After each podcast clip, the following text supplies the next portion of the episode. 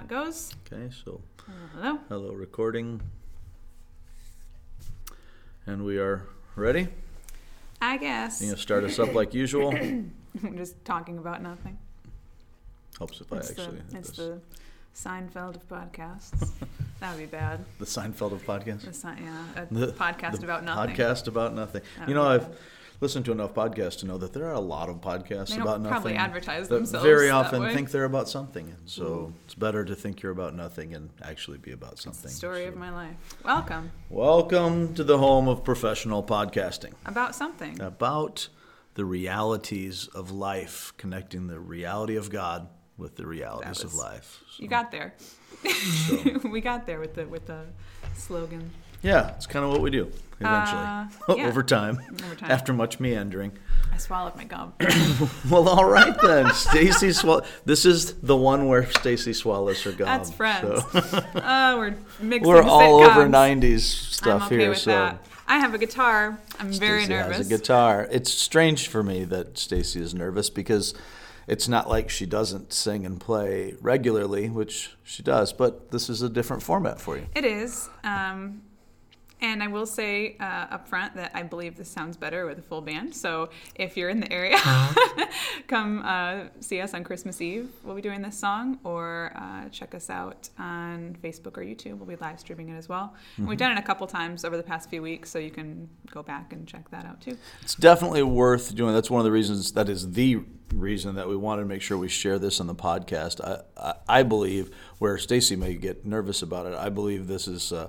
A tremendous song that communicates exactly what we've been trying to get across during this Advent season with the Killing Christmas theme.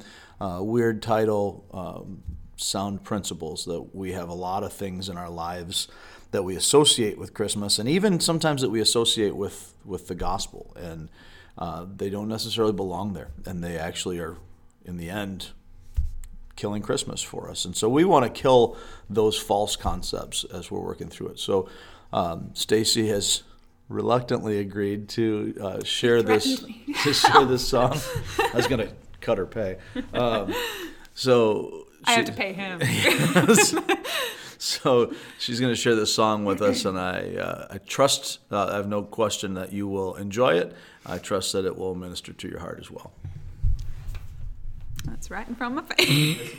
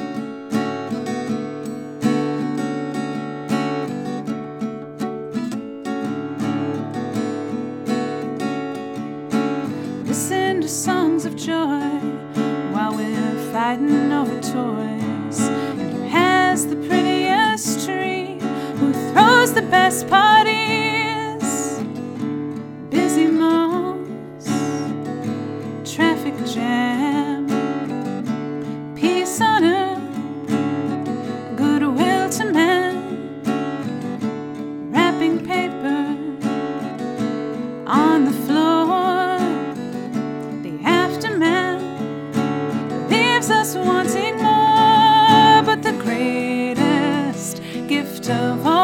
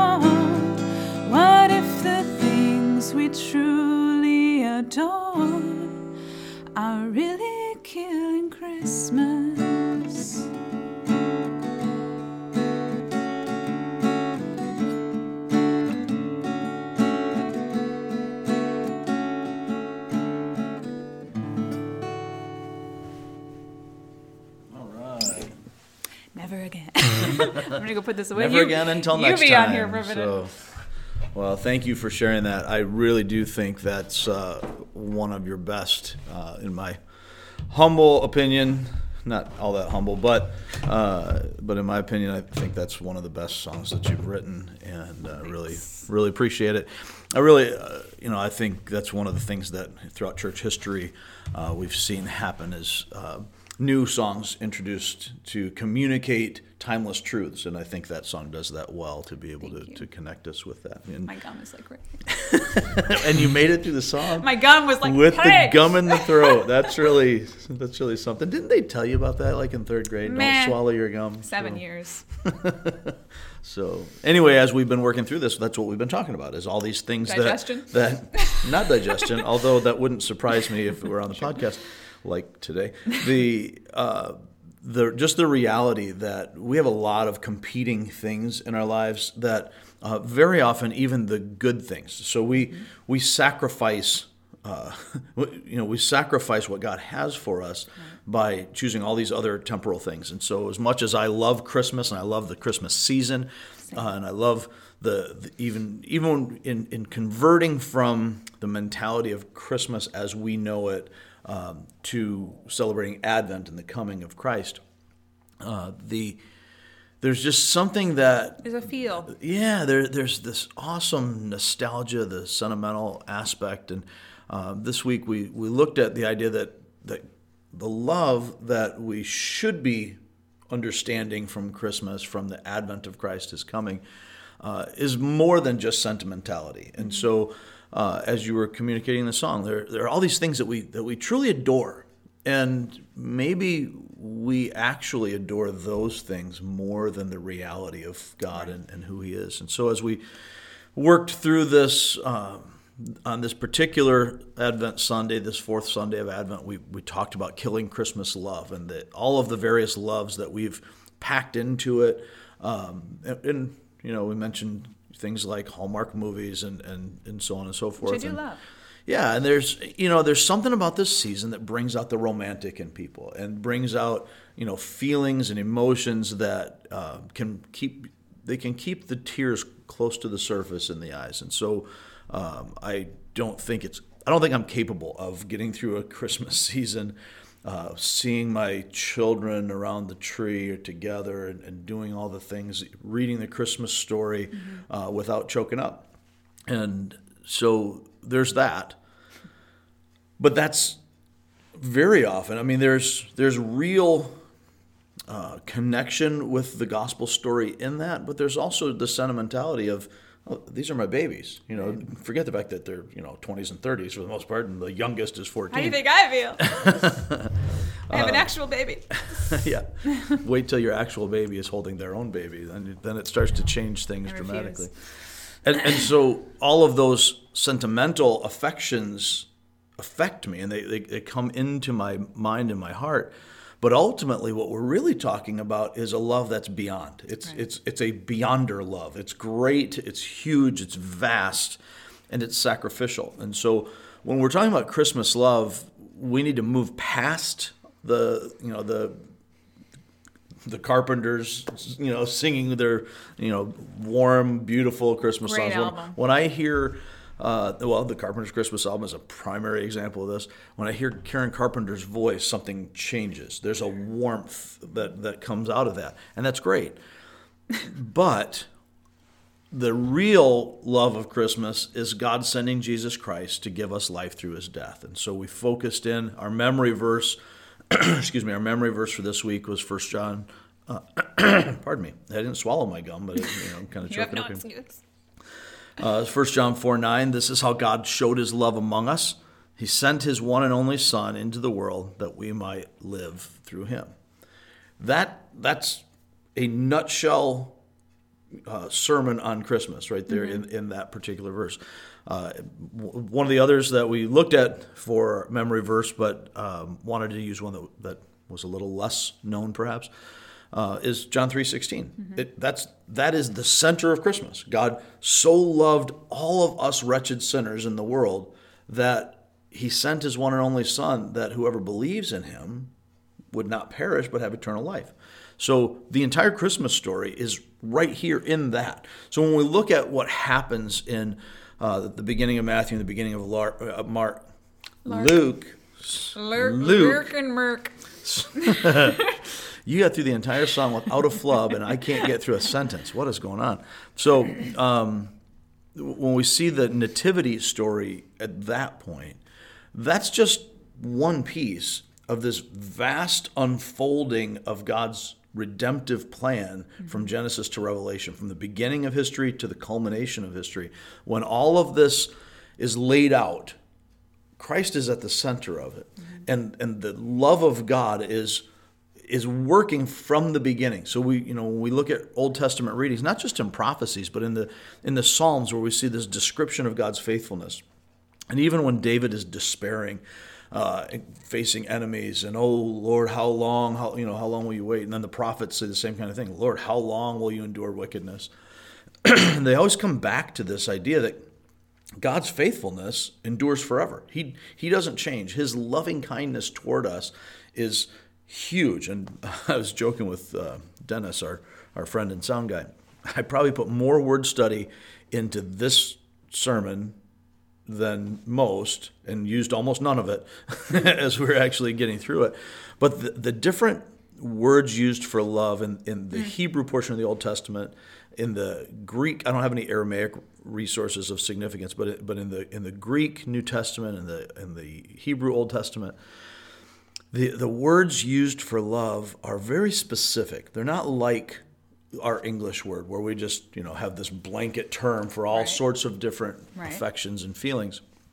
And And there are two primary words used in the Hebrew, and the, and the word that we most often see associated with God uh, in, in the Hebrew Old Testament, that is, the word that we most often see associated with God is very similar to the Greek term that, that I think we mostly will recognize the word agape, this love of God that we see in, uh, in 1 Corinthians 13. And this idea of a faithful God who sacrifices, who seeks the good of his people out of his own character, out of his own benevolence, that is a volitional uh, kind of love, we often will just kind of miss that mm-hmm. because it gets lost in the wash of our English ideas of, of love. And so when we see the love of Christmas, it's demonstrated in the fact that, like Romans 5 8 would say, God demonstrated his love for us in that while we were yet sinners, Christ died for us. He didn't wait for us to clean it up. He did the same thing in sending Jesus to redeem us that he had always done with his people from the garden through the establishment of Israel, through all of the covenants that, that he established with his people along the way, from dealing with you know, even with Noah in Genesis and Abraham later in his call and, and, and the things that he uh, gives to the children of Israel as he delivers them from bondage in Egypt, what we see over and over again is it's God's hand reaching. God's, David Meece did a song back in the 80s, early 80s. Uh, that was God's love was reaching. It was Him doing this reaching to us. Not that that we love God. In fact, 1 John 4:10 says that this is love, not that we love God, but that God loved us and sent his only son to be an atoning sacrifice for us, to be the substitutionary payment for our sin. That kind of love is sometimes uh, it, can come off like a cold doctrinal statement, mm-hmm. you know, that you know God did this in substitutionary atonement. But that only happens when we really don't get what we're talking about. This is God throwing himself on the grenade for us. More than that, knowingly sending his son, which in itself is a theological concept that's difficult for us to grasp. Mm-hmm. It's a mm-hmm. mystery that we'll grasp when we're in heaven with him. And until then, we can't fully get it because our minds are too small. Like explaining, you know, quantum mechanics to your to your son George. Or me. It's just not going to happen. So as we as we look at this idea of this sacrificial love, really what we're seeing is, is, is you know, 2 Corinthians 5:21 that the one who had no sin became sin for us. Even though our sin is crime against him. Mm-hmm. So while we are the criminals, not the victims, and, and, very often we'll turn that theologically, like, oh, poor us, the devil has oppressed us. No, no, no the devil's doing what he's doing because he hates God and therefore he hates us and he's going to seek to destroy us. But ultimately, we walked into this. We did this. God gave us a perfect situation. We listened to the voice of an interloper, and that separated we us. It up. Right. That sin separated us from God forever, and we can't fix it with our own good deeds or our religion. And so we've been severed. Our connection with the very source of love has been severed. But God reaches in to fix that connection through Jesus Christ. He can't just say, "Okay, you know, everything's good, never mind." You know, that's that's not justice. That God right. is not unjust.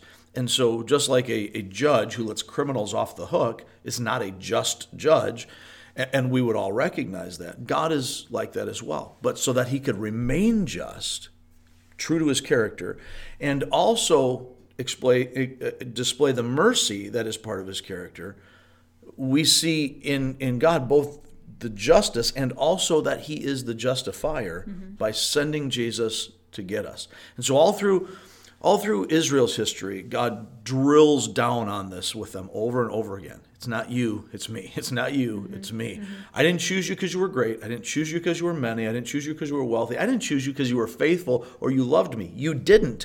But I came to you, you had zero to offer, and I made you mine. Now that you are mine, you are precious. You're precious to me because I have decided you're precious to me. And he displays that in the prophets. Uh, one of the passages we didn't look up, but I, I, really would have wanted to if we had you know three or four hours to spend on the sermon, uh, is in the book of Hosea. And Hosea is an Old Testament prophet who is displaying in his life, as God so often did with these prophets, he would call them to live out uh, basically object lessons of what he was teaching them. So he calls Hosea as he is expressing God's judgment and God's redemptive love to Israel. He calls Hosea to marry, uh, let's call her a, a, woman of ill repute. So she is uh, at, at, you know, some would don't put the explicit rating on this. many would refer to her as a prostitute. She is at the at the very least an unfaithful wife, and God says she tells him in advance she's unfaithful. She's going to be unfaithful, and you're going to love her. And and, and so Hosea marries her. She does exactly as God said, runs around, ends up basically being being trafficked. You know, she mm-hmm. she gets herself into this bondage, and uh, God describes to to Hosea, here's how I love Israel, and this is how you're going to love your wife. So he goes in and buys her out of this. He redeems her while she's sitting publicly in the streets. I mean, people are, you know, she's got the reputation around town that is overwhelmingly unfaithful. And, and this is the, the PG version of it we're, we're going with. And so he then takes his money and buys her out of slavery while she is still committing adultery against him. And God uses this picture he says, You're mine. You're coming home with me. You will be faithful to me. You will be loved by me. And God uses this picture to, to explain this is how I treat Israel. You've been unfaithful. You keep being unfaithful, but you are mine. And I have redeemed you, and I will redeem you. And even through your exile, even through, the, through this Babylonian captivity that, that Israel goes through, my love doesn't change. Your faithfulness is all over the place because you're not faithful. Mm-hmm. But I am. My love endures forever. My love redeems. My love reaches in. And all that points forward and culminates in Christ, where God not only does that for Israel, but for the Gentile nations as well, which had always been prophesied as well, that he would, he would bless the nations through Abraham's seed. So Christ being the, the seed of Abraham, the seed of Eve, the, the serpent crusher promised in Genesis 3, uh, the one, the blessed one of Abraham's covenant in Genesis 12 to 15, we see all of this come to a head with God reaching in, saying, It's not that you love me, it's not that you chose me, and we make an idol of our own free will so mm-hmm. often. Your sinful hostility toward me notwithstanding, I'm sending my son my precious only begotten Son, to die in your place, so that you can be mine as well. And anyone who believes in him, who receives that gift, in John 1:12, we see receives also the right to become children of God. That's the love that Christmas is about. That's the that's the power. That it's not the it's not the cookies, although I love cookies. It's not the you know the family gatherings or the music or the Christmas lights. All of those things are nice, but that's like you know that's surface stuff. That's mm-hmm. that's fun. It's enjoyable, and it all ends. It all goes away. But the love of God doesn't end. It, it's vast. It's beyond, mm-hmm. and it's not rooted in our lovability, but in His loving character. And, and we actually looked at um, at uh, Matthew uh, chapter one. interestingly, this was the same verse that my daughter read to us last night as we were doing our Advent calendar. So we're going through, and she reads the scripture, and we share some candy together, and, and, and it's a nice little time. And uh, this was last night. She she read the same passage. So from from um, Matthew chapter one uh, we see the angel coming to describe uh, to Joseph what's actually going on here. And uh, this is Matthew 1, verses 18 to 20. I'm going to go to 25. Uh, this is how the birth of Jesus, the Messiah, came about. This is the New International Version. Uh, his mother Mary was pledged to be married to Joseph, but before they came together, she was found to be pregnant through the Holy Spirit. Now, obviously, Joseph doesn't know this is the Holy Spirit. He just knows right. my fiance is pregnant. Right. I was not a part of this right. process. There's a problem here, it. right? Because Joseph, her husband, was faithful to the law. Okay, he's a holy person who who actively wants to seek God's will. He wants to be obedient to God. He can't start his marriage on this foundation of unfaithfulness because it's not just unfaithfulness against him, it's unfaithfulness uh, unfaithfulness against God. Right. So the the moral code that matters which it's just a little bit hard for us to process I think in in our world because moral codes don't seem to matter in our society. Right. We've kind of thrown all that away. Do no what you want. You know, there's you can't impose this, and so people make mistakes. You know, and all that kind of stuff. So get rid of her, don't get rid of her. Either way, you can't really judge her for her for her stuff. We don't process it the same way as Joseph would have. So when Joseph is going through this, not only is he having a personal betrayal, but she's betrayed the Lord of all creation in his mind as he sees this. But because he was faithful to the law and yet did not want to expose her to public disgrace, he had in mind to divorce her quietly. Now, the picture that, that we should be getting from this is not just, you know, what we might see in our society that, let's just, you know, keep this chill. It's that she absolutely deserves, according to the law, to be disgraced publicly. Mm-hmm. In, in the way people would look at this at the time, she should be maybe shunned is a is a term that doesn't quite fit, but you, that gives us more of the idea Right. than what we would see today. That that because she has violated covenant with God and with her betrothed, um, she is a a criminal, if you will, of, of a significant order. And so, um, and ultimately, I mean, in Old Testament law, this could result in, in actual death and execution for it because it's a violation not only of the of the marriage vows, but a violation of the marriage vows is a violation of covenant with God, hmm. which can affect the entire society, the entire nation. So, in in looking at that, Joseph still, despite everything going on in his emotions, and, and I think we can probably enter into his emotions more than we can uh, enter into his understanding Right. uh, of law and Right. morality. He has to feel overwhelmingly betrayed, and yet he still chooses to put what's best for Mary ahead of his own feelings. That's the kind of picture, actually, that we see in the love of God. In the Old Testament, uh, when we when we look at the Old Testament uh, Hebrew verb hesed or, or noun hesed, when we talk about the, the loving kindness, the faithful, enduring love of God, or we're talking about the agape in the New Testament that we see most explicitly defined in in uh, 1 Corinthians 13. One of the things that, that struck me that I, in all the times that I've dealt with uh, these verbs before, I never realized until this last week's preparation that uh, the Greeks largely didn't develop this. It was kind of a colorless, flavorless word to borrow from one commentator. Uh, develop this idea of, of agape love until the New Testament defines it. So it was used in a number of different ways, but primarily it was it was it had this idea in there, but it was without nuance. It was not uh, not really well developed and not commonly used. So it would be used for any number of different kinds of loves as kind of a general term. But the New Testament develops it into a new level, much more like the Hebrew hesed that that this is a, a faithful, volitional love. We often will say unconditional, and, and that's true in, in a strict sense, in that it's not conditioned by your behavior or your Right. appeal or any of those things. Uh, it's a choice.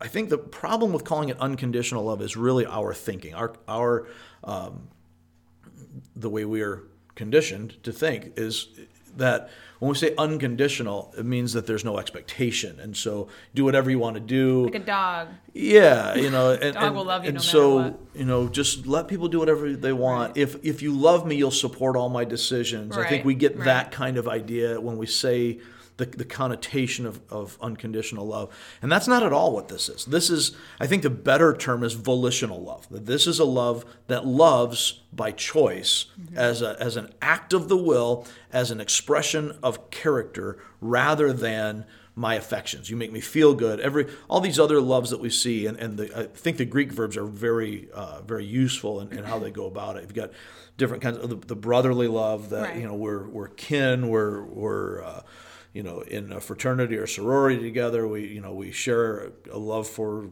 Notre Dame or the Bears or whatever else. So there's a there's a connectedness. That sort of a a uh, collegial kinship. We've got the the storge love, which is a familial love uh, from a parent to a child that you know you love your son George, but you love him because he's your son, right? It's not that you don't love other kids, but it's not the same, right? So this is Yeah. you know there's a you belong to me. Right. Both of these have that you belong to me kind of an idea. The the eros love, which is the romantic, erotic type love, and obviously that by its nature has a certain. Uh, I'm hesitant to use the word selfish, but it's it's more of a self-focused thing. I, I love you because of how you make me feel. I'm attracted to What you. you All can those kinds of me. things, right. Right. And so all of these human loves tend to have that element that Mm-hmm. that there's something in the motive that isn't necessarily we don't think of it as bad, Right. but it's tainted by our sinfulness. So where it it has a legitimate basis, uh, for example, your storge love toward your toward your child, that has a legitimate basis, but it's still tainted by the fact that our sinfulness means you're mine, therefore my reputation, my feelings are all riding on you, and, and we can get trapped in that, and it can go sour very easily for parents, and often does. But agape love's not like that. Agape love says, I've got all this stuff here, and I'm going to put aside what I want. I'm going to put aside my needs. I'm going to put aside my desires, my affections, and love you because this is the thing. This is the right, it's an expression of my character, an act of my will. So God loves us not because we are lovely, but because He is loving. That's the picture that we see. And what we see from from Joseph doing that with Mary is that same thing.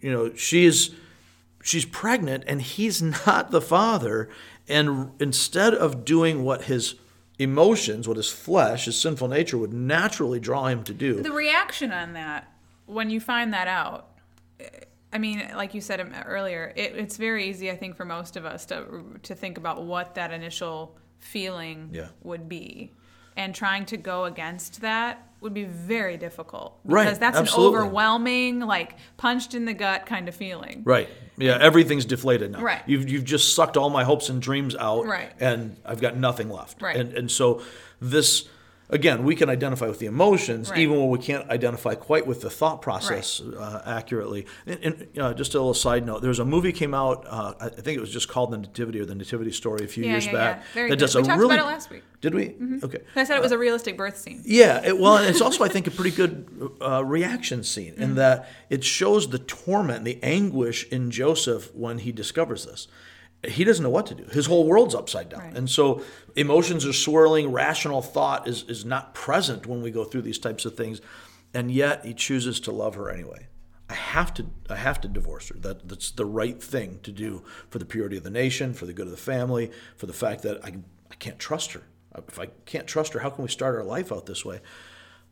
And yet, I still choose to love her, to put her best interest ahead of my own. And so he, he seeks then to divorce her quietly, which was, you know, we use that term divorce. That they took betrothal very seriously. So they weren't married yet, but they were committed in that. Uh, it's not kind of like we approach things today. We're used to, uh, if I can use the term, impermanent relationships that we we we get together and break up and get together and break up so regularly that's not even surprising. It's not even abnormal for folks at all. So, verse 20, after he considered this, an angel of the Lord appeared to him in a dream and said, Joseph, son of David, don't, don't miss that because this connects Jesus back to the, David's covenant in 2 Samuel 7, where God, uh, God has given him this, uh, this covenant that, that his offspring would always rule over God's people. Joseph, son of David, do not be afraid to take Mary home as your wife, because what is conceived in her is from the Holy Spirit. She will give birth to a son, and you are to give him the name Jesus, which is Joshua or Hebrew Yeshua, uh, meaning God saves, because he will save his people from their sins. So that's going to be his name. All this took place to fulfill what the Lord said through the prophet, and this actually addresses the question that many will say, well, if it's supposed to be Emmanuel, you know, and all that, then why they call him Jesus? God knows that. That was present in this moment. Same reason my name is Richard Wesley, but my parents called me Rich, or my mm-hmm. mom would call me Richie. But you know, those are these are not contradictions in the story. right. All this took place, verse 22, to fulfill what the Lord had said through the prophet the virgin will conceive and give birth to a son. And they will call him Emmanuel, which means God with us. And so they, he doesn't have to explain. Matthew's writing uh, to Greek speaking primarily Jewish audience. So it's funny that he doesn't have to explain Jesus, common, but he does have to explain or chooses to explain Emmanuel, which means God with us, coming from Isaiah's prophecy um, in chapter 7 of, of his book. So in looking at this picture, God is doing what God has always planned to do. That prophecy that, that Isaiah wrote uh, was 700 plus, maybe 750 years before Jesus was born. So God was already doing this. He was already working this out. And when Joseph woke up in verse 24, he did what the angel of the Lord had commanded him. He took Mary home as his wife. But he did not consummate their marriage until she gave birth to a son, and he gave him the name Jesus. And so uh, that actually addresses the the false teaching that uh, Mary was a perpetual virgin, that that um, she never uh, engaged in, in reproductive activity. She had other children. Right. Some would deny that as well. Uh, but the the reality is she did. Right. This is a clear indication already. It's not that they never ha- had the connubial bliss, if you will, but they. I, I wish I wish I was gone. I, I will probably regret saying that later on. She swallows her gum and spits water. I wish I was gone. But but the reality of it is we're so mature here. Anyhow, the reality is is a very clear expression that she was a normal person, a normal wife, not And they were a normal quote unquote couple. Right. Yeah. Yeah. They're not of a different nature from the rest of us. They're just But they were faithful. Right. And, and that faithfulness is huge. And it's a picture, again, of the love of God for us. So what we see in Joseph is a desire, a commitment to, to follow God, to love Him above everything. And that expresses itself by him loving her well and with the same nature, the same volitional nature uh, that God loves us. And so, as we celebrate Christmas, as we go through these things, that's really the focus that we need to see is that that our love, our human love, was perverted by sin. And we can't really get away from that. That's why we end up with such disheartening things, uh, uh, and especially the holidays. We see loneliness and depression mm-hmm. increase when we have a this year. desire for it that also increases. So the more we want this, and the more we see it, and all in the Hallmark movies and the cards and the love and all that, it, it weighs heavy on those who don't have that or who are seeking to be completed by those things and find themselves unsatisfied. Mm-hmm. That's a heavy, heavy weight. And yet, when we get past that, then, then we recognize that God has perfected love in Christ. He has offered us a love that is so far beyond, that is, uh, that is an ultimate fulfillment of all things. And in the same letter as our memory verse in 1 John, uh, a little later in that chapter, he says that perfect love drives out fear because fear has to do with punishment. So the fear of punishment for our sin fell on Christ, and that love is perfected there. It drives out any reason for fear. So the reason that we still have fears toward God is because we haven't really come to grips with that love. Even saved people can go through that same thing where where we have experienced salvation, we have received Christ, and yet we're so used to human forms of perverted love, Right. betrayal and, and impermanence, that it's really difficult for us for us to really grasp this perfected reality of the love of God. And, And uh, I think that's because we're still focused on ourselves and Yeah. not God. You know, it- most of the time, I think people who struggle with that, like you said, maybe have been burned by other people or they've been in bad romantic relationships, bad familial relationships, whatever, and they learn not to trust the love of people who are supposed to love them. exactly. And so they think, well, I'm unlovable. Nobody can love Right, me. what's wrong with me? couldn't- Right. You know. And we're all unlovable in some ways. Uh, but it's difficult, I think, to, to accept the fact that somebody could fully love you when, Right. when And we can end up jaded from Right, all of those right. things. and that can close you off. Yeah, and you know, I- just to wrap this up, I have a, a pastor friend. Um, his daughter is in the band with us, who was uh, talking to me after church uh, a few weeks ago, and uh, he came from a, a pretty abusive home and uh, did not have, in his words, I never had a father figure in my life. and it made it very difficult for him to accept and comprehend and receive the love of God in Christ. By God's grace, he did. He was separated from his family. He and his brother, who, who just passed uh, this, this week, um, separately experienced that. Hadn't seen each other since they were 16, and now uh, I think he's in his 80s, if I'm not mistaken. Um, I know he's older than my mom. That's all I know. But as they're um, as they reconciled, they both, by God's grace, found the love of Christ. More specifically, that love found them. Mm-hmm.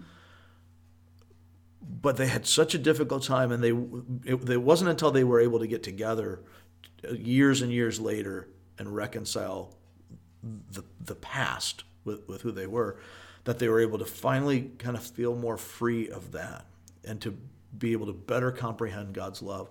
We, in our humanness, in our imperfect, perverted loves, distort the image of the source of love. And it's really, you know, when we get that wrong, particularly when we get family, marriage and family sexuality, when we get those things wrong, we distort the image of who God is. We distort the picture of what His love is like, and we make it that much more difficult for us to be able to receive it. Praise God, He's bigger than that. His Spirit comes in, offers us new life, quickens our hearts, enables us to see the grace that He's offering so that we can receive it and have life in Him. And we will stop there because we're way over but we did a song too, so that. Yeah. Um, that's not even the longest we've been. It's true. Uh, so yeah, that's that's gonna wrap up our Advent series this year. Uh, but be sure to check out our Christmas Eve service on Christmas Eve at 6 p.m. That's Thursday, right? I believe so. Thursday. Mm-hmm. Are we podcasting next week, or are we gonna take next week off? We didn't talk about that. We should have talked about that beforehand. Guess you'll find out. Uh, so we might be here next week, we might not. Uh, but regardless, uh, be sure to check out our Christmas Eve service on Thursday at 6 p.m. Uh, if you're in the area, uh, visit us in Three Oaks at Real Life here. And if you're not, you can catch us online, or if you're, you know, don't want to come out, that's understandable. Uh, we'll be streaming on Facebook and YouTube if you do want to come, we'll have you know social distancing measures in place. We're right, we're setting up, up overflow in the fellowship hall so that we're able to right. have a little more space to work with. Right, because it's always better when we can worship together yeah. safely.